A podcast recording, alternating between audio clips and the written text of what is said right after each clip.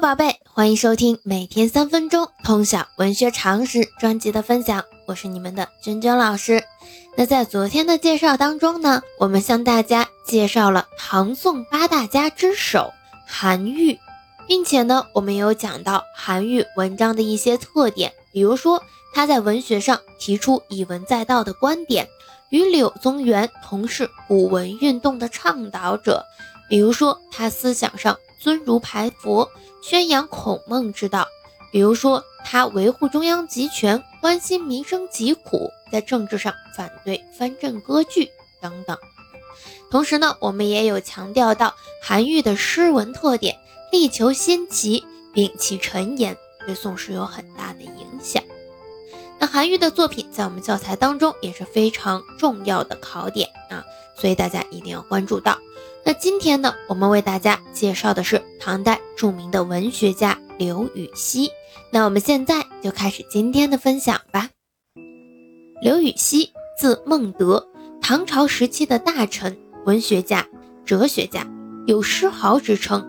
他的诗文俱佳，涉猎题材广泛，与柳宗元并称刘柳，与韦应物、白居易合称三杰，并与白居易合称刘白。刘禹锡的代表作品有《陋室铭》《竹枝词》《杨柳枝词》《乌衣巷》等名篇，这些都是大家耳熟能详的。哲学著作有《天论》三篇，论天的物质性，分析天命论产生的根源，具有唯物主义思想。著作有《刘孟德文集》《刘宾客集》等等。刘禹锡的作品也是有入选我们教材的，比如说他的名篇《陋室铭》啊，以及他的一些诗文，我们之前都是有接触到的，所以他也是我们要掌握的一个重点的人物。那我们来说刘禹锡的诗歌特点，他的山水诗改变了大历贞元诗人金幅狭小、气象萧瑟的风格，而常常是写一种超出空间时距的半虚半实的开阔景象。他的诗无论篇章长短，大都简洁明快，风情俊爽，有一种哲人的睿智和诗人的至情渗透其中，极富艺术张力和雄直气概。刘禹锡曾多次贬官南方，这是民歌盛行的地方，所以他呢常常收集民间的歌谣，学习他的格调进行诗歌创作，还有一些是完全仿照民歌创作的作品，都很朴素自然，清新可爱，散发着民歌那样浓郁的生活气息。以以下两首尤为传神，《衣上行》三首之二和《竹枝词》二首之一。除了诗歌和论说文外，刘禹锡的词赋创作在唐代词赋史中乃至整个词赋史中也是重要的不可忽视的环节，其存赋十一篇，与唐代各家所存词赋数目相较也不算少了。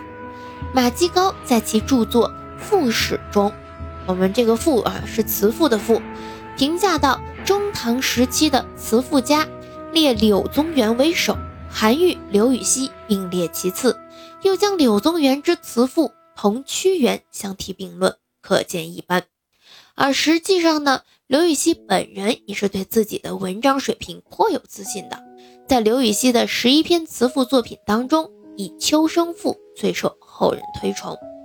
由于刘禹锡的词赋多数创作于贬谪时期，因此呢，逐尘之悲与怀才不遇便成了其词赋创作的重要主题，骚怨情怀是其主要的情感寄托。同时呢，儒家兼济天下的思想也贯穿始终。